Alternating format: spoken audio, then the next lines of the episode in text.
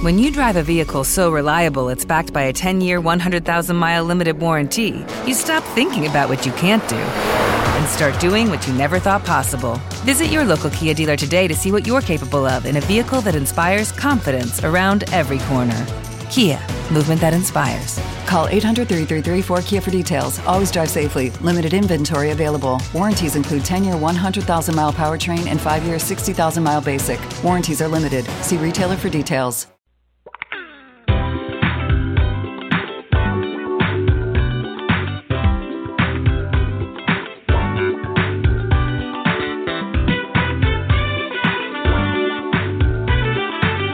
Welcome to Donell Edwards Viewpoints, where your viewpoint matters. Donell discusses today's major issues and concerns with nationally recognized expert guests, as well as a variety of other interesting topics.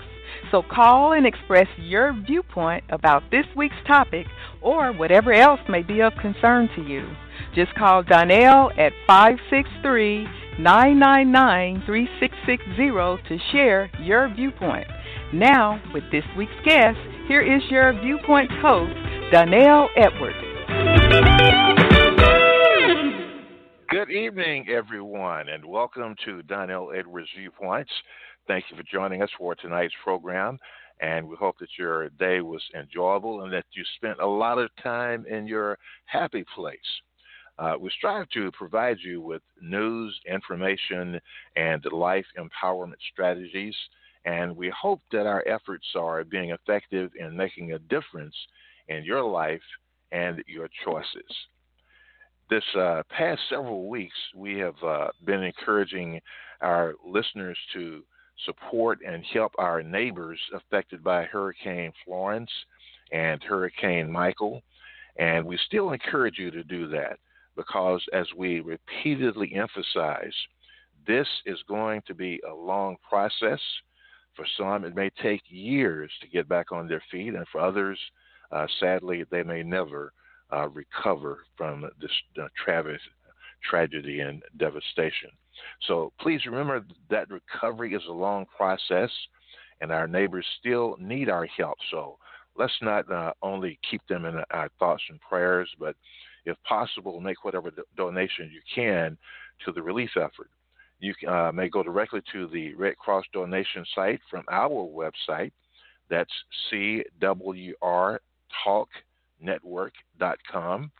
Just go to our homepage and click on the Red Cross Hurricane Florence image, and you will go directly to the Red Cross donation site, and there you can make donations by credit card or PayPal. So thank you very much for your support in uh, this effort. Now, as we uh, attempt to do uh, every week as uh, your causes, issues, and life empowerment network. Uh, this week we present another very informative program that we hope will be empowering in a way that will help our listeners understand how they may be involved in making our schools better. Our special guest for tonight's show is the co founder of Eagle Academy for Young Men and the managing director of Williams Strategy Advisors, LLC. Uh, Eagle Academy for Young Men is a network of college preparatory schools for grades 6 through 12 in challenged urban communities that educate and mentor young men into future leaders. Mr. Williams is an attorney with substantial experience in law on Wall Street and in government. Prior to founding WSA, uh, Mr. Williams served as president and chief executive officer of a major New York State public authority where he completed over $30 billion in bond issuance and directed over $6.3 billion in construction expenditures. Uh, Mr. Williams served as the chair of the governor's Minority and Women Business Enterprises Task Force from 2008 to 2010, where he crafted and executed the strategy to overhaul the state's procurement policies and procedures, leading to significant expansion of opportunities for minority and women owned businesses. Prior to his government service, Mr. Williams was a principal and officer in a boutique investment bank on Wall Street. Welcome, Mr. Williams. Well, good evening, and uh, thanks for, for having me. It's uh, it's uh, it's uh, I'm very happy to uh, be able to uh, share this hour with you and your listeners. Mr. Williams, please tell us about your background in government, procurement, investment banking, and law. Well, that's uh, that's a, a mouthful there. Let me. Uh, I think what would be helpful is uh, to uh, to share with you uh, my development over the years, and, uh, okay. and then um, if you have questions along the way, uh, we can we can certainly uh, be responsive to them. Uh, I I attended law school at uh, Columbia University here in New York City, and it was during my law school years that I I, I had the vision of wanting to be part of and wanting to start a, uh, a corporate law firm that would be owned by black people, that would be an African American owned corporate law firm. At that time, particularly at Columbia, all the emphasis was on trying to seed students to these large, uh, what they call white shoe law firms that, um, frankly, at that time and to some extent till, still today, um, were very reluctant to um, really uh, admit uh, black uh, students into the firms or to promote them through the ranks uh, to become partners. And I didn't think that that was uh, an outcome that um, that I wanted to have, but I wanted to be engaged in a corporate law practice. So to start my career, I, I uh, went to a, a small firm that was African American owned right in Harlem, New York, for two reasons. One, I knew I would get um, advanced training in the fields that I was interested in quicker than in most larger firms. And I also knew that I'd get a, a window into the business of law, which, of course, was something that was of interest to me. Uh, along the way, uh, while there, I had my first exposure to government service. I was uh, drafted to serve as counsel to the New York State Assembly Banking Committee, a post that was at that point just part time, half the year, but uh, but uh, was in, in Albany, New York, where the state capital was, and I got um, to work with a wonderful gentleman, uh, Denny Farrell, who was chairman of the Banks Committee. So I worked with the chairman of the Banks Committee at a fairly young age, and got exposure to government, to the legislative process, and also my first exposure to the field of finance and law called public finance. When I came out of that position, that's when I started to uh, build a law firm. And uh, over the next 20 years or so, uh, myself, along with several partners, built uh, a very successful uh, black law firm, Wood Williams, Rafalski, and Harris, that engaged in a wonderful practice, corporate law, public finance, litigation, over that period of time. Now, uh, over time, of course, circumstances change, and in uh, late in, in 1998, I think it was, I moved my practice to uh, a large law firm that's referred to as a, an AM Law 100 law firm, one of the largest 100 firms in the country, Bryan Cave, and I became I was I, I went in as a partner at Bryan Cave, spent um, six years there as a partner, and because of my background, my business, and my relationships, I um, I got interested in possibly testing the business side of, of some of the things that I worked on. So I I became an outside investor and ultimately a principal and uh, vice chair president of a small minority owned broker dealer on Wall Street. Um, I, I did that for five years and decided I didn't particularly like the Wall Street uh, scene, on the business side at least. And uh, I, I came out of the firm. I was doing some personal projects of my own when I was recruited by the new governor of the state of New York, Governor David A. Paterson, who happened to be African American and happened to be a real good friend of mine who we had grown up together basically in New York and in the law and in community service. And he's the fellow who asked me to come run the agency known as the Dormitory Authority of the State of New York. Or we refer to it as DASNY, a very important public benefit corporation in the state. And it was my pleasure to serve under him and to be retained by Governor Andrew Cuomo. And I came out of that service uh, at the end of 2015.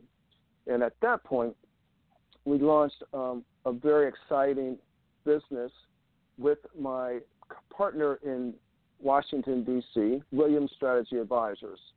And the Williams Strategy Advisors, or WSA, as we refer to it, is uh, it's a company that, based upon uh, our situation, we sort of get to pick and choose the the projects that we want to work on, and we really advise businesses and help um, uh, uh, inform businesses that are particularly engaged in transformative projects, at least projects that we perceive to be transformative, on how to attain their their objectives. And again, we use our combined experience, background, and relationships to try to make that happen. My partner, who is in the District of Columbia, uh, was a career State Department uh, civil servant.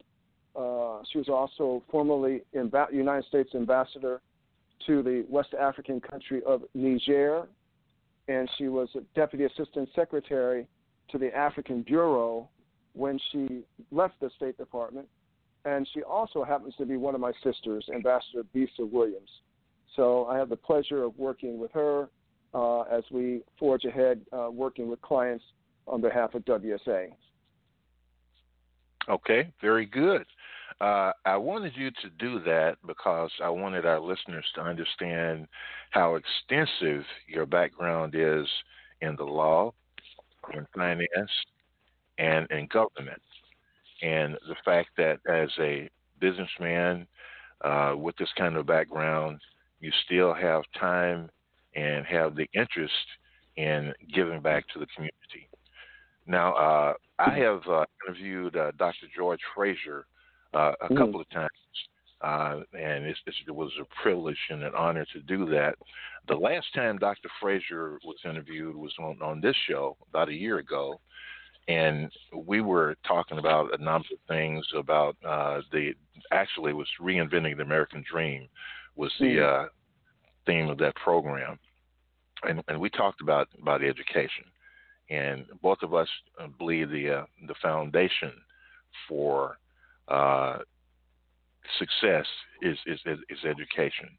And uh, Dr. Dr. Uh, Fraser made a profound statement when he was on that program. He said, "If you want to destroy a people, destroy the."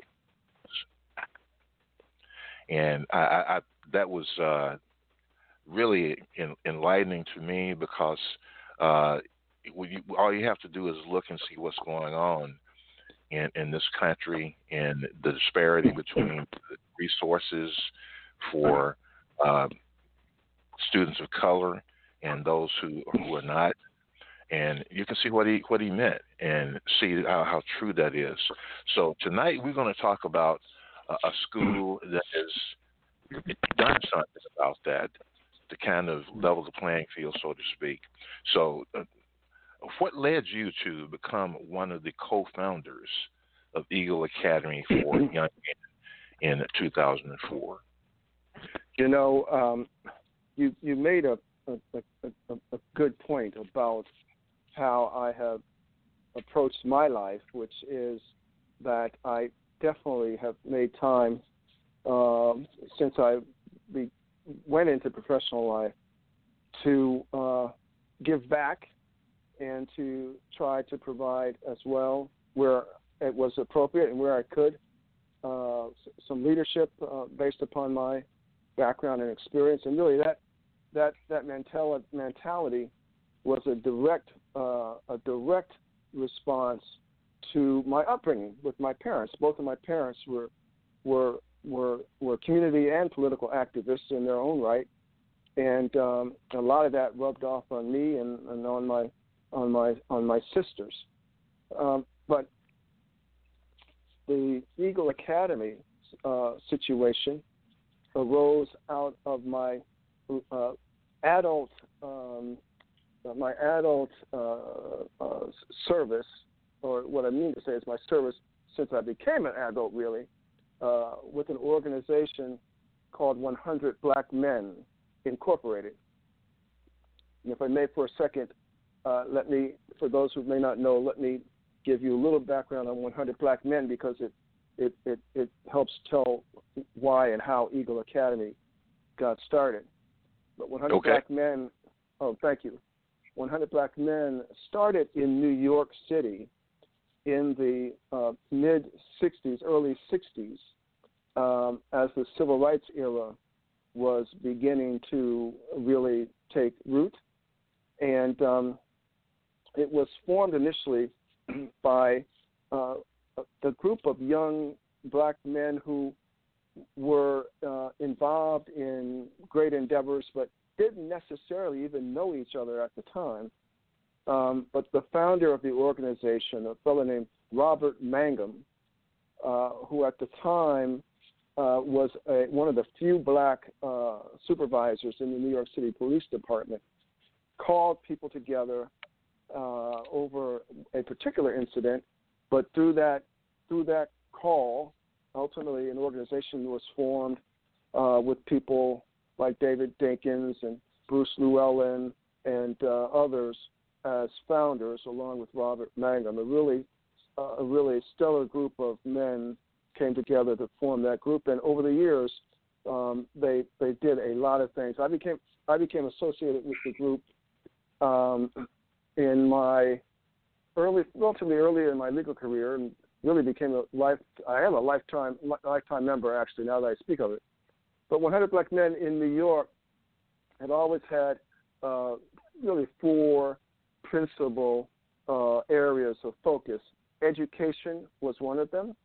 Health, uh, um, entrepreneurship or economic development, and community leadership. And it was uh, with the organization that um, I, I started to get involved with schools in New York City through the work that we did in education. Uh, okay. We would, well, you know, one of the things we would do was every year we would uh, uh, we would provide scholarships to a group of young men and women uh, that went through a, a fairly uh, rigorous application process. So we got to see some of the best and brightest coming out of the public school system.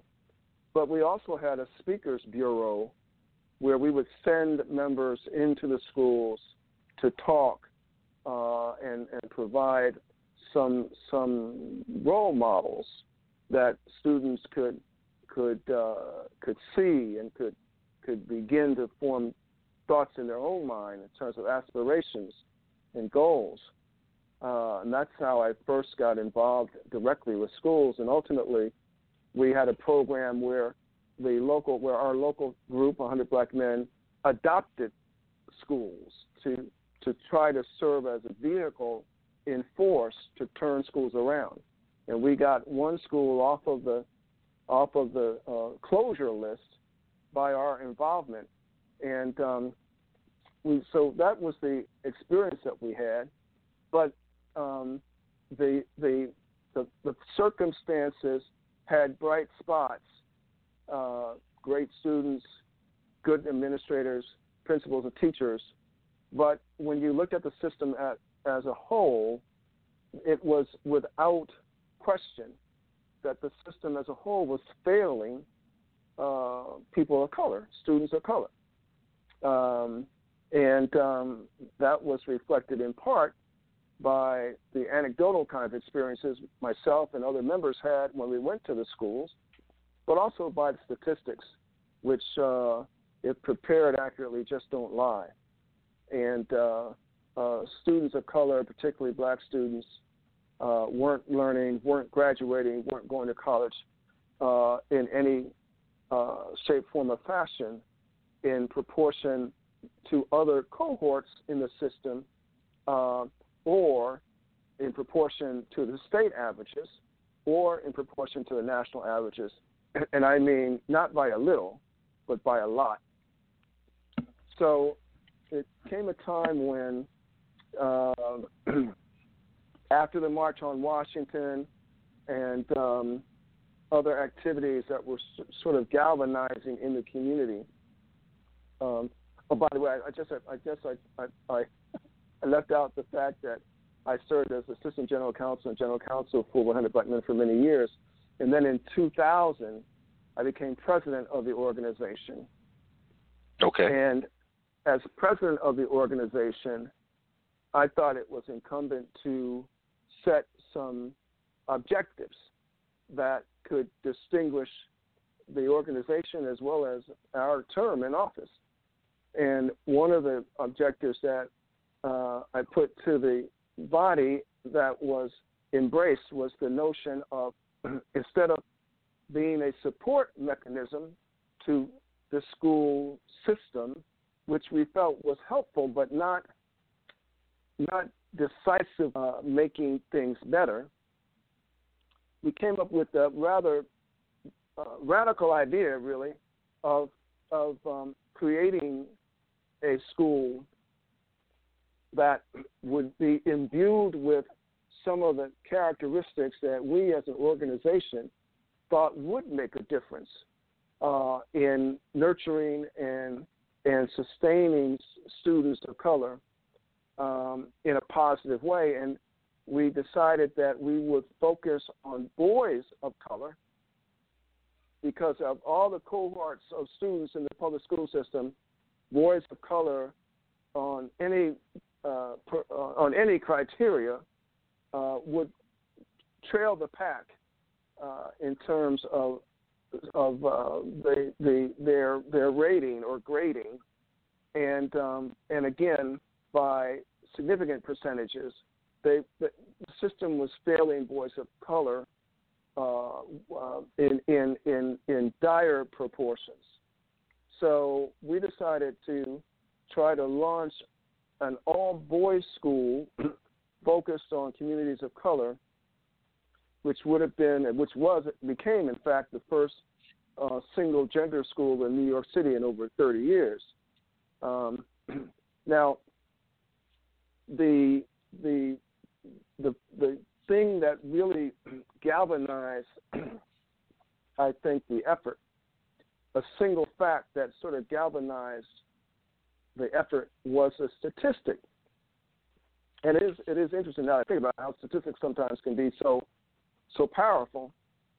But um, it turned out that 75% of the uh, prison population in the entire state of New York was made up of, of men out of five districts in the city of New York, all of which districts were predominantly minority uh, in population, and and likewise the prison population that that that came from those districts was also minority, and that one stat uh, really motivated all of us to to think about um, taking the leap of of trying to start a new small school initiative as a basically as a grassroots community based organization. And the goal was to ultimately put a school in each one of those districts, which uh, which uh, remarkably we, we were able to accomplish. Plus, we also located a school in Newark, New Jersey, which is also a, a, a jurisdiction that struggles that really struggles with um, uh, advancing uh, the the the the uh, cohort of boys of color through the public education system. Okay, very good, and thank you for uh, mentioning the 100 uh, black men. I was going to uh, ask you about that uh, we have an active chapter of uh, 100 Black Men here too, and I'm familiar with the work that you do, which is really outstanding. Now, uh, I read that uh, as a youngster in New Jersey, uh, you competed for a scholarship to attend a local all boys private school, And in spite of being confident that you would be selected, the scholarship was awarded to someone else. Now, uh, how did that affect you, and was that a factor later in your life as a co-founder of Eagle Academy for Young Men? Well, um, you know, uh, it, it it had a profound uh, uh, effect uh, on me and in my lifetime. As I was uh, thinking about that situation recently, um, it dawned on me that um, it, it was a life lesson for me. Uh, when uh, I was in uh, elementary school and junior high school, uh, my parents had relocated to a suburb of Trenton, New Jersey, and the suburb um, was was was was integrated, but it was uh, you know where, where we lived, um, there weren't many black folks. So at the local school that we attended, um, there were there weren't. Um, we were basically the only family or the in the in the schools. Uh, although there, you know, as as we stayed okay. there, a couple more came along. But um, and down the street from where I lived at the time was one of the uh, uh, uh prep schools that um, even still to this day is ranked among the highest in the country. That was Lawrenceville, uh, uh, the Lawrenceville School, literally less than half a mile from down the street where I lived at the time. and and that school each year offered a scholarship to a student coming out of my junior high school just to keep good relationships with the community for no other reason. And um, the year in issue when we were competing for that, I did feel uh, that um, I was at the top of the line. I, I was a very strong student. I was a student athlete. I was a student class uh, officer. Uh, I was well liked. Um, I played uh, a couple of instruments, you know. So I, don't, I, don't, I don't know what much more I could have done, but um, but uh, I had my I had my I, for some reason I had my sights set on winning that award, and, w- and wouldn't you know, they they gave the award to uh, another fellow, a classmate of mine, and and uh, non a non African American, uh, who was a terrific student in the in the sciences. Um, okay. But didn't have I mean, but that was basically his calling card. Um, and uh, he wasn't an athlete. He didn't he didn't have extracurricular activities that I was aware of. He must have been one hell of a student in the, in the sciences. but, but I tell you, that just rubbed me the wrong way. but uh, and you know what I did? I I I, I said to myself, you know, um, I'm going to do something about this. And uh, I started researching, really with the urging of one of my sisters as well. I started researching private schools, and um, and and and the upshot of all of it was that that that setback, and and and it was a setback. I was I was disappointed. Uh, I couldn't understand how it happened. No one you know, it's not kind of situation where you get debriefed on why you didn't win. You just didn't win. And um, so I, I thought it was a setback, but it was the, the, the I took it as the first step, the success that I wanted. So okay, and and and and and, someone pointed out to me once when I was talking about this. They said, you know, Paul, you you do that all the time. You know, it's like you you, you, you I get motivated by by by someone telling me I'm not up to the task, or someone telling me I can't do this or I can't do that. Um, when I know um, what we what I have within me as a person, and I know what we have as a people uh, within within us to get accomplished, and I don't take those kinds of positions lightly. So I researched prep schools. I applied to schools that were uh, top five prep schools, and got into a, a, a just a tremendous school called the Phillips Exeter Academy. Um, still ranks as the first or second school in any kind of list of prep schools. And um, I attended Exeter and just had a, a tremendous uh, experience there that that uh, that uh, I built on uh, in you know the rest of my college career and academic career and professional career. Okay, all right, very good. Well, look, uh, we thank you for joining us tonight and for your comments. We're anxious to continue our discussion, but uh, we got to take a break right now.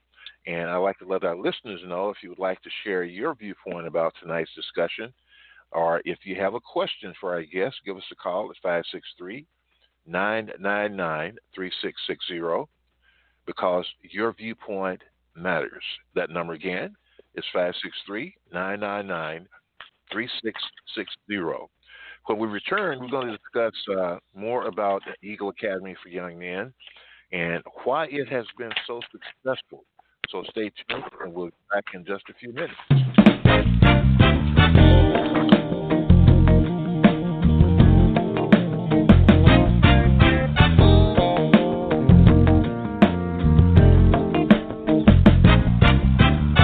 You're listening to the CWR Talk Network, America's voice for causes, issues, and life empowerment. This is the CWR Talk Network. Hashtag 1 million strong.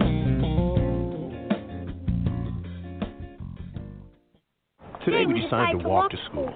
The light counted 15, 14. 41, 31, I mean 13. We took a left on Carroll Street. Danny's smart, but he gets distracted. I Realized he forgot his was homework. I hope he doesn't have another bad day at school. When you can see learning and attention issues from their side, you can be on their side. That's why there's Understood.org, a free resource for the parents of the one in five kids with learning and attention issues. Go from misunderstanding to Understood.org. Brought to you by Understood and the Ad Council. Listen and imagine.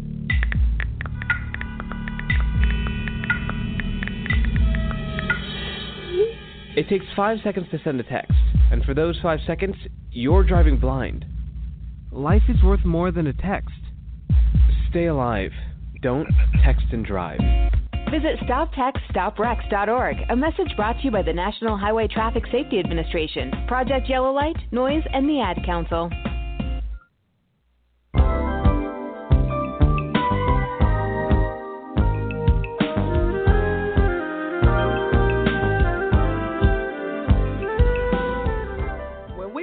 The CWR Talk Network is not just another talk radio network, it's not just cliche. It's more than a slogan. It's our identity as America's voice for championing important causes and issues like reading literacy. Host and producer Joanne Burrow tackles this issue in a number of ways on her show, Read, Read, Read, the first and third Saturday of each month, 12 p.m. Eastern and 11 a.m. Central Time. Read, Read, Read is more than a program. It is an initiative started by Ms. Burrow to attack the problem of reading literacy and reading proficiency with the ultimate goal of expanding the program to include mentors to help students with not only reading skills but also life skills. She also invites interesting guests to come on her program to discuss their challenges with reading as well as their joy and appreciation of reading. Some of the guests are authors who discuss their books and offer their insight into the importance of reading and being good readers. Join Joanne the first and third Saturday of every month at 12 p.m. Eastern and 11 a.m. Central Time for Read, Read, Read, exclusively on your network for causes, issues, and life empowerment, the CWR Talk Network.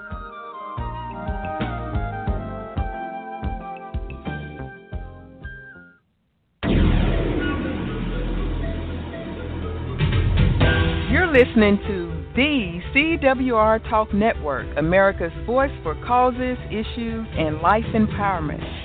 This is the CWR Talk Network. Hashtag 1 million strong. Thank you for joining us for tonight's uh, edition of Donell Edwards Viewpoint. We are talking with Mr. Paul Williams, co founder of Eagle Academy for Young Men, a network of college preparatory schools for grades 6 through 12 in challenged urban communities that educate and mentor young men into future leaders. Uh, Mr. Williams, uh, how how has Eagle Academy been so successful academically? We hear in the news about uh, how uh, Americans, not just uh, uh, Americans of, of, of, color, but Americans in general, falling behind other countries and in math and science. And so, how, how is his Eagle Academy successful with your academics? By the way, I I agree with you wholeheartedly um, and uh, you know, as an employer, um, you can you can see that the public system has um, not really uh, um, kept up with the times in in graduating uh, students who are uh, either college ready or uh, otherwise ready to tackle the world in a in, in a meaningful way, and it's it's it is a national crisis. It's not limited to uh, communities of color by any stretch of the imagination, but um, communities of color at times have a a harder way to go to make a difference because of some of the issues you mentioned, access to funding, uh, the the the uh, uh correct and uh, uh, motivated leadership um, teachers that care about students more than their you know retirement. Um, there are a lot of factors that that make it uh, hard to to to um, create a a, um, a setting for substantial change. But let me tell you a little bit about how it happened with the Eagle Academy uh, initiative, and perhaps um, you'll you'll have questions that may draw more out. But okay. first and foremost, first and foremost, I think one key strength is that this was a community-based, uh, fully supported initiative by an organization with a long track record, with a substantial membership in terms of people of of note and power in their own right in the community that made a commitment and, and have maintained their commitment to be a part of the initiative. So it wasn't just creating a school and letting the system go with it. No, it was creating a, first a school and then multiple schools, and I'll tell you what we're doing now in a minute. Um, and staying with it, staying with it. Uh, and that was critical. So it was a real, and has been from inception, a real group effort. That's why we say there's no one founder of Eagle Academy. Everybody who was there at in the inception uh, and early years are co-founders uh, because it took every last one of us practically to get this initiative launched. So that's point number one. Having um, a group that is motivated, mobilized, and uh, able to tackle um, the issue and will stay on the issue, I think is of critical importance. The next thing was to consider the founding or cardinal principles would shape the pedagogy and would shape the uh, the way we would uh, try to organize the effort and organize the schools. So that um, included a, a, a, robust discussion among our group.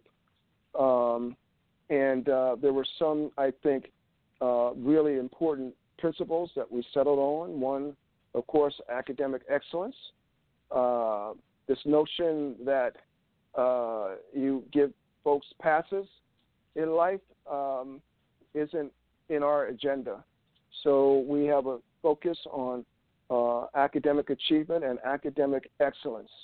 In fact, we call all of our students young scholars or scholars, because that's what we expect them to be. If they don't enter as a scholar, we expect them to leave as a scholar, uh, to give students a sense of place, self, and history. So we have a focus on on on, on teaching history that is relevant to uh, students of color. And we have students, we have Latino students, we have African students, we have African American students, Caribbean students. We have students from so many countries. It's hard to keep keep track.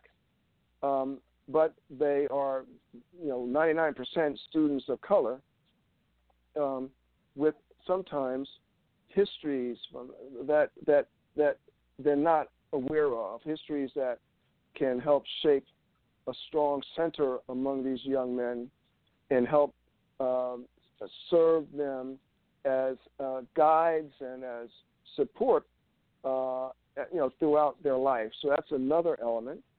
Um, and then there, there are two other elements that were critical and are critical. One is um, school leadership. Uh, we found out one of our one of the main co-founders of of the Eagle Academy initiative, initiative is a young man named David Banks, and uh, David Banks was with this effort from the initial from the inception.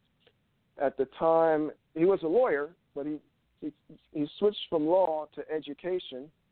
Was a teacher, then became a principal, and he founded uh, his own school of law, government, and justice, which is a very successful school, small school. Um, and when he when we drafted him in, into the Eagle Academy initiative to help us put that together, he took that up with a passion and uh, became the principal of our first Eagle Academy school. And now he serves as the president and CEO of the Eagle Academy Foundation, which is the support group uh, the, for the schools and for the Eagle Initiative, along with 100 Black Men, which of course continues its its its its uh, its own existence and its and its own programmatic uh, approaches, including its work with the Eagle Academy. But through David's focus and, and experience, we very quickly came to conclude that strong principles were critical in the success of Eagle Academy, and particularly in success working with boys and young men.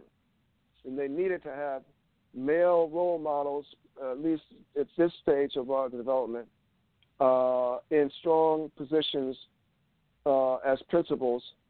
And the principals needed to have um, uh, control of the school from an academic as well as um, as administrative standpoint.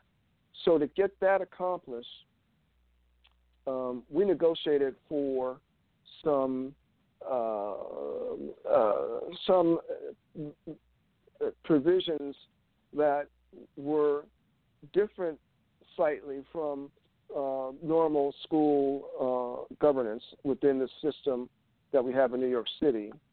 So we were able to initiate uh, a scenario where the uh, Eagle Academy Foundation, now the foundation, that initially 100 Black Men, had uh, the ability to identify its school leadership, to to go out, uh, search for, and and identify uh, school principals that we believed had the same vision, could could could could buy into the Eagle Academy vision, had the experience and the commitment to lead an Eagle Academy school.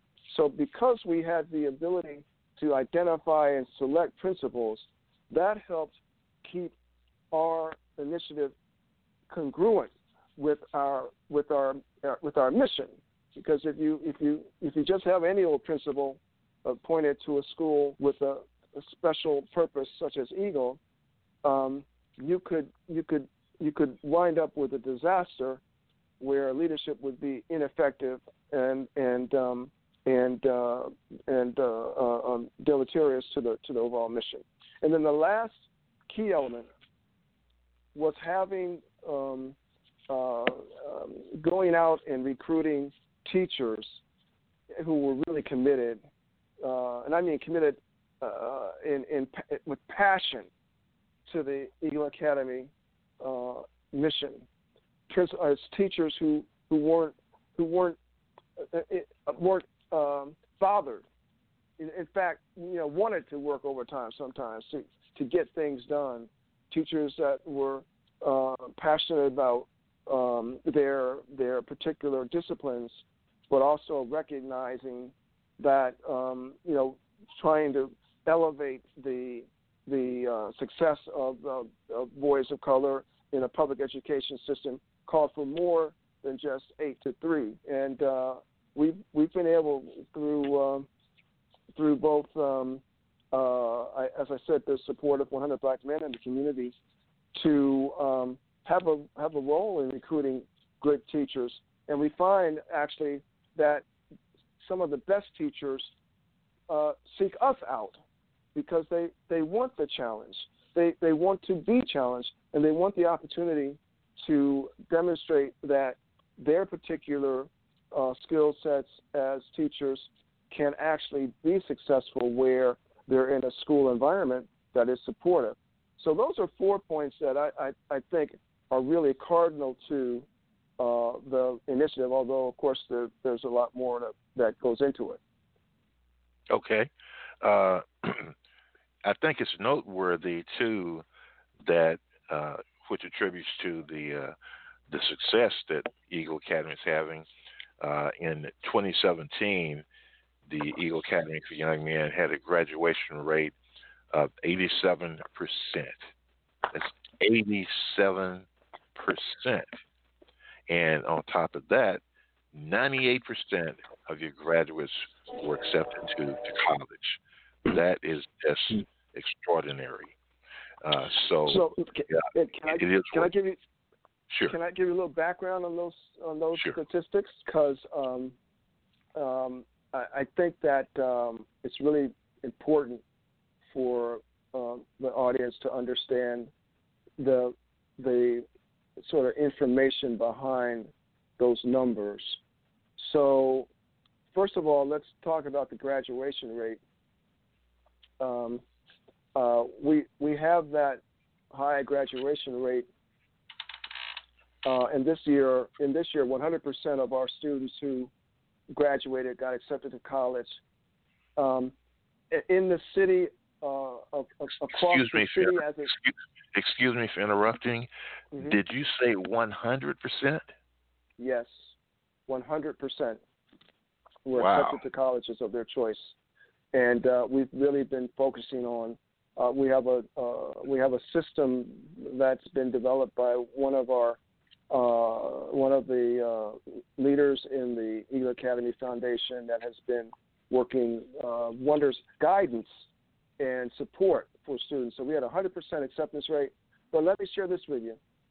Okay. In, as, as, as, citywide, citywide, only 57% of city students get accepted into college. Okay. All right. That's citywide. Now, also, we have um, a high graduation rate, but citywide, um, only 80, only 72% of students citywide graduate on time. Um, but we graduate a much higher percentage, even though uh, at least 25% of students enter our schools being labeled as, as, as a special needs student. And that's higher than the citywide average, which is 17%. So, notwithstanding having a greater population of special needs students, we have maintained higher graduation rates and higher college acceptance rates um, than, well, I mean, by far, than this, than this district as a whole, which I think really demonstrates the value added proposition for our for our system, for our pedagogy, and for our, our leadership. Okay, thank you. Uh, when you put it in that perspective, it really helps to uh, make things even more powerful with uh, with what you what you're what you're doing and and, and what you've accomplished. Now, now obviously, uh, when when we first started talking, there there was there was a need, or I should say, there is a need for uh, schools like uh, you've established. So, what are some of the challenges that young men of color confronted with that's that's different from other students, and, and why are many of their needs not being satisfied in the traditional school settings? Well, I mean that that's a program unto itself. There are lots of reasons. okay. Lots of reasons that um, that that boys of color uh, underperform.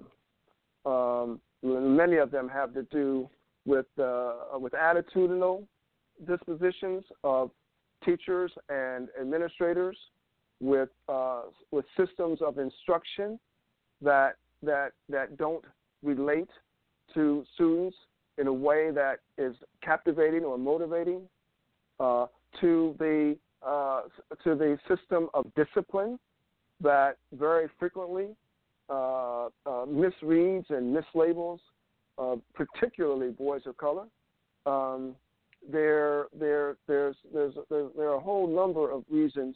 This is a, uh, this is a cohort of students that really um, need um, special attention. And one of the things that uh, I think uh, we have done in the Eagle Academy Foundation, you know, we, we, we've established, we sort of built these, these six schools, but you couldn't build enough schools in this country to address the issues that we just talked about. But what we have done is we have launched what we call the Eagle Institute.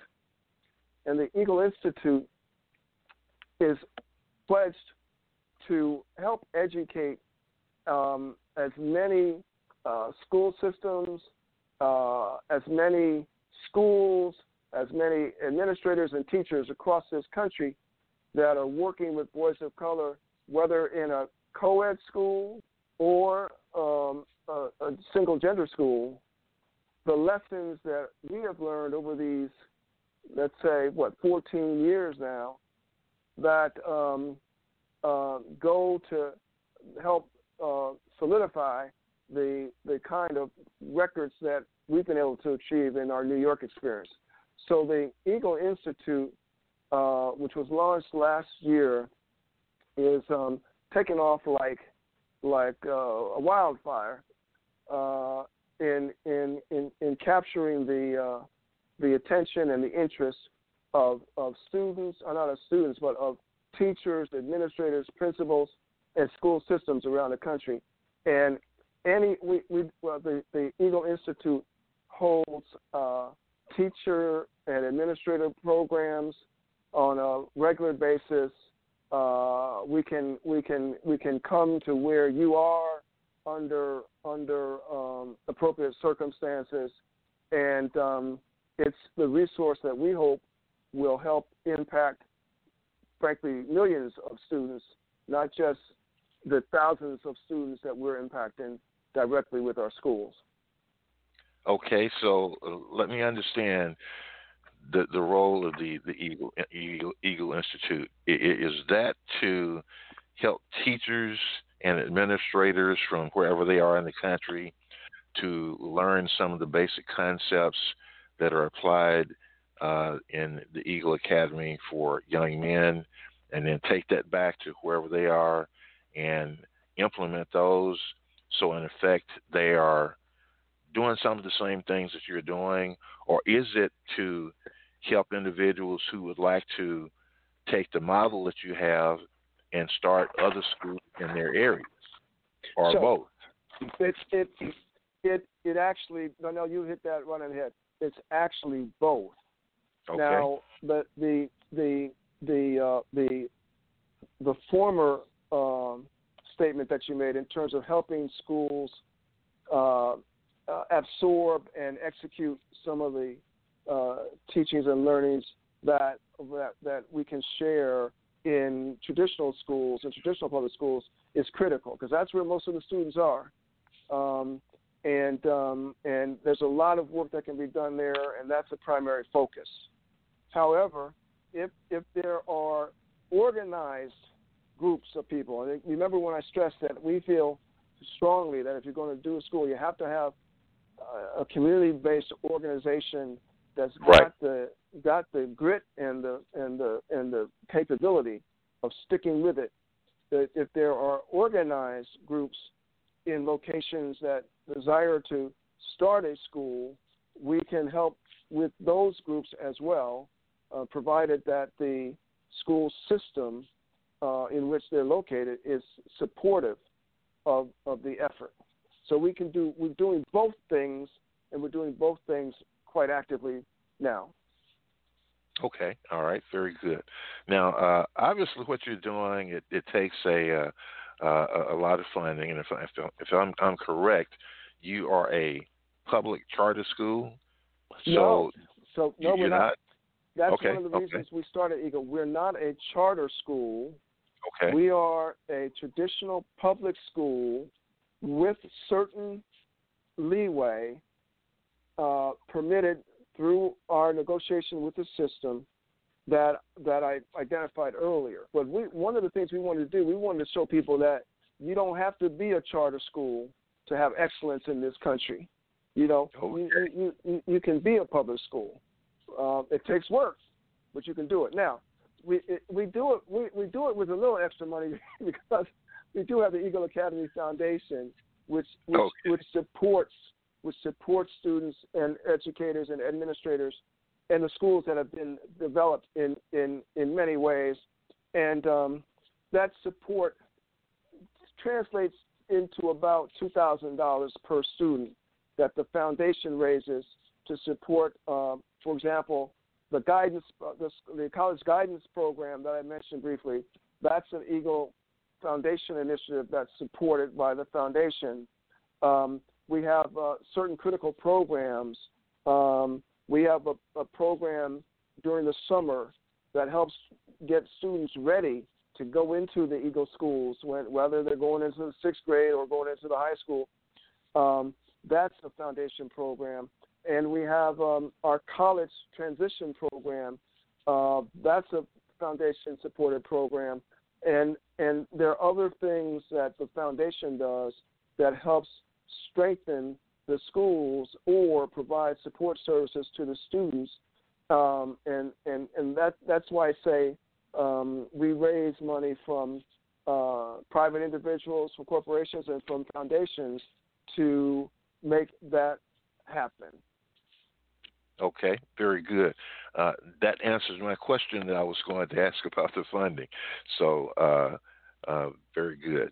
Now, I, I, did want to ask you something else because uh, we feel very strongly about financial literacy mm-hmm. and entrepreneurship uh, on our network. And I know you mentioned that just briefly in, in some of your comments, but uh, is is that a part of the Eagle Academy curriculum, financial literacy and entrepreneurship, or is that something mm-hmm. that's emphasized as a part of your mentoring program? It's it's it's emphasized um, as part of our mentoring and support programs, but it is also uh, a focus of, of the schools. And I can tell you, for example, um, we have uh, a group called Future and Options that provides internships to students in the financial services industry. The Blackstone Group, uh, which is a major financial uh, service company here in New York, has a mentoring program with us uh, that that also is focused on on uh, financial literacy. Uh, we have a program called Virtual Enterprise, which the, the students create virtual businesses and business plans and and sort of compete against each other across the city. Um, that's part of our, our, our program. And uh, entrepreneurship, I, I, should have mentioned it earlier, but entrepreneurship is definitely uh, a, a, focal point, one of the focal points of, the the uh, the school's work and focus. Okay, and uh, you know it, it, it's it's real important, and, and um, just as you mentioned, uh, because uh, when we look at uh, people of color attaining economic equality, the only way that's going to happen is if we find a way to break the generational poverty that's existed for so long for so many people of color, and that's one of the reasons we we put so much emphasis on on financial literacy as as well as entrepreneurship. So it's great and that I, you do have that as a part of your uh, your program. And I I am I am 100% in favor of everything you just said. Um, that that whole effort, financial literacy, uh, is is crucial, and it's not taught in schools generally the way it should be taught. Uh, so I, I, I, I'm with you 100%. Okay. Now, uh, Paul, much of your life's work, we, we mentioned this earlier, but uh, it's been centered around uh, community and helping to build strong communities. And your work with Eagle Academy for Young Men is just one example of that. Uh, so you, you, shared with me uh, another project that you're involved in at this time and it's called, I believe, One Brooklyn Health Transformation Grant Project. Would you please yes, tell us about this project and its purpose? So, um, this is work that I'm doing through my consulting company, WSA. Um, the One Brooklyn Health Transformation Grant Program is a really bold effort uh, uh fashioned by the, the state of New York and Governor Cuomo to, to help transform three community based hospitals in central Brooklyn, where, you know, that's, that's, that's the community that is of color in Brooklyn. Okay. And, and there are three, there are three uh, community based hospitals there that have been on hard times for as long as anybody can remember. So the state did two things. Um, they, they set the groundwork for those three hospitals to come together in one system called the One Brooklyn Health System, where they can sort of rationalize both their uh, uh, both their clinical um, um, aspects as well as their administrative aspects to to gain uh, better savings and also better uh, response from the community that they serve. And um, the state provided a $660 million grant to provide um, uh, upgrades to the physical premises of the hospitals to bring them up to high standard. And also, part of that money is being used to build out 30 new uh, health clinics or ambulatory care centers in the community. So we can get people treated in the community um, before things get desperate, before they have to get to the hospital, before they get to a point where um, they they they they are in dire uh, uh, physical or health situations.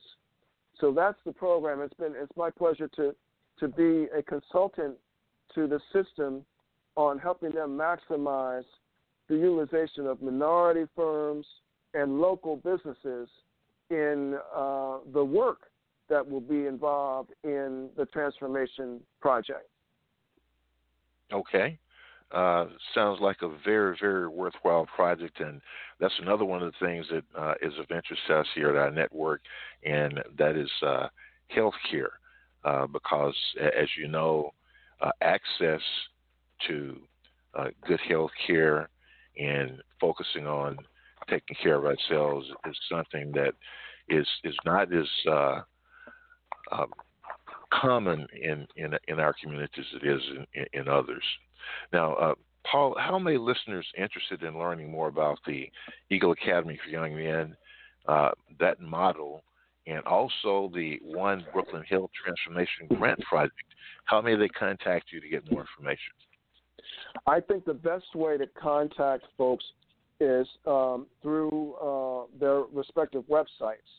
For the okay. Eagle Academy, it's the uh, if you Google uh, the Eagle Academy of New York, you will uh, find uh, the foundation's website, which has uh, information there about how you can reach out for additional information.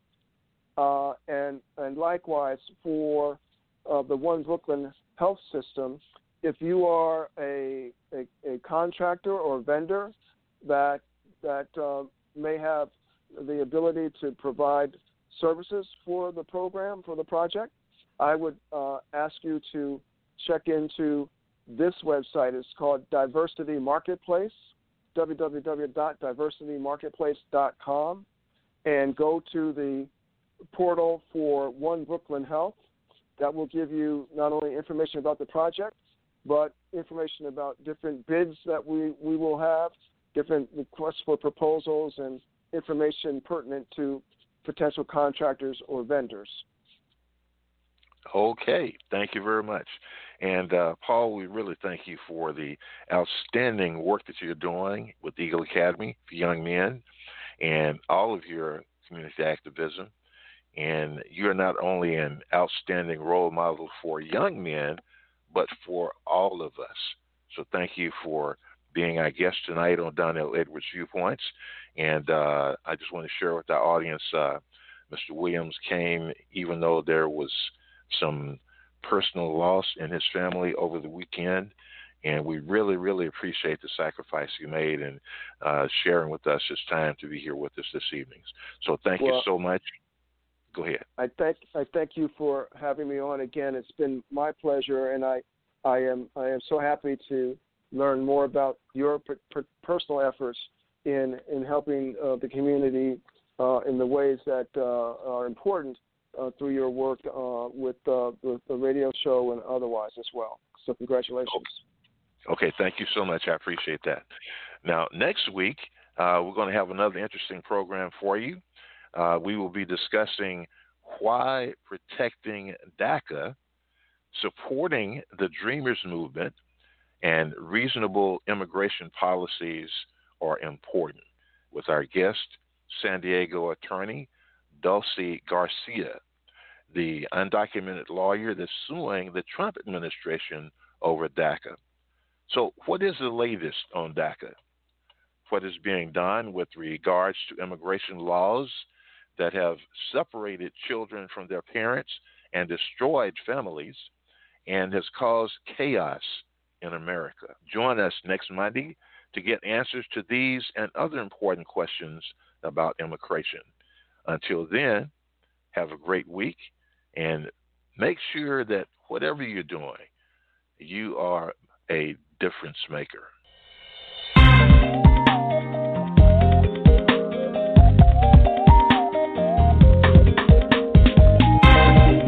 You're listening to the CWR Talk Network, America's voice for causes, issues, and life empowerment.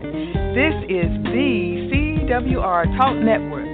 Hashtag 1 million strong. With LuckyLand Slots, you can get lucky just about anywhere. Dearly beloved, we are gathered here today to. Has anyone seen the bride and groom? Sorry, sorry, we're here. We were getting lucky in the limo and we lost track of time. No, Lucky Land Casino, with cash prizes that add up quicker than a guest registry. In that case, I pronounce you lucky. Play for free at LuckyLandSlots.com. Daily bonuses are waiting. No purchase necessary. Void where prohibited by law. 18 plus. Terms and conditions apply. See website for details. Hello, it is Ryan, and I was on a flight the other day playing one of my favorite social spin slot games on ChumbaCasino.com. I looked over the person sitting next to me, and you know what they were doing? They were also playing Chumba Casino. Coincidence? I think not. Everybody's loving having fun with it. Chumba Casino is home to hundreds of casino-style games that you can play for free anytime, anywhere even at 30,000 feet. So sign up now at ChumbaCasino.com to claim your free welcome bonus. That's ChumbaCasino.com and live the Chumba life. No purchase necessary. VGW. Void were prohibited by law. See terms and conditions. 18 plus.